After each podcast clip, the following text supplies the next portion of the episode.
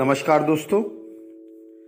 परम पूज्य श्री श्री रविशंकर जी की ज्ञान श्रृंखला से आज जो ज्ञान पत्र हम सुनने जा रहे हैं, उसका शीर्षक है, क्या तुम जानते हो, मुझमें रहम नहीं?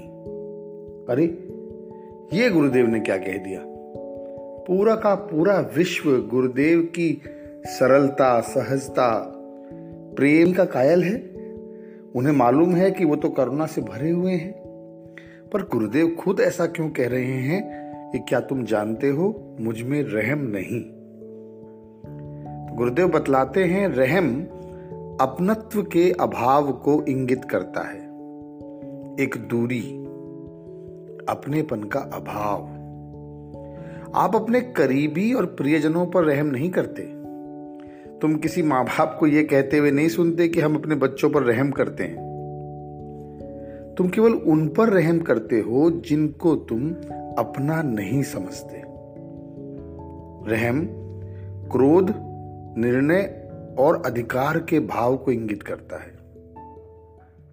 जब तुम रहम मांगते हो, तुम स्वार्थी हो। विधि के विधान से बचना चाहते हो। पर्याप्त साहस और वीरता का अभाव दर्शाता है यह व्यवहार। कभी कभी रहम विकास में बाधक होता है। हाँ रहम कुछ तसल्ली और आराम तो लाता है, लेकिन आपके ही रूपांतरण को कमज़ोर कर सकता है। यदि पत्ते वृक्ष से न गिरने की रहम मांगने लगे तो वृक्ष का क्या होगा? सृजन की प्रक्रिया को जब तुम जान लेते हो, उस पर विश्वास करते हो, तब तुम केवल आनंदित रहते हो।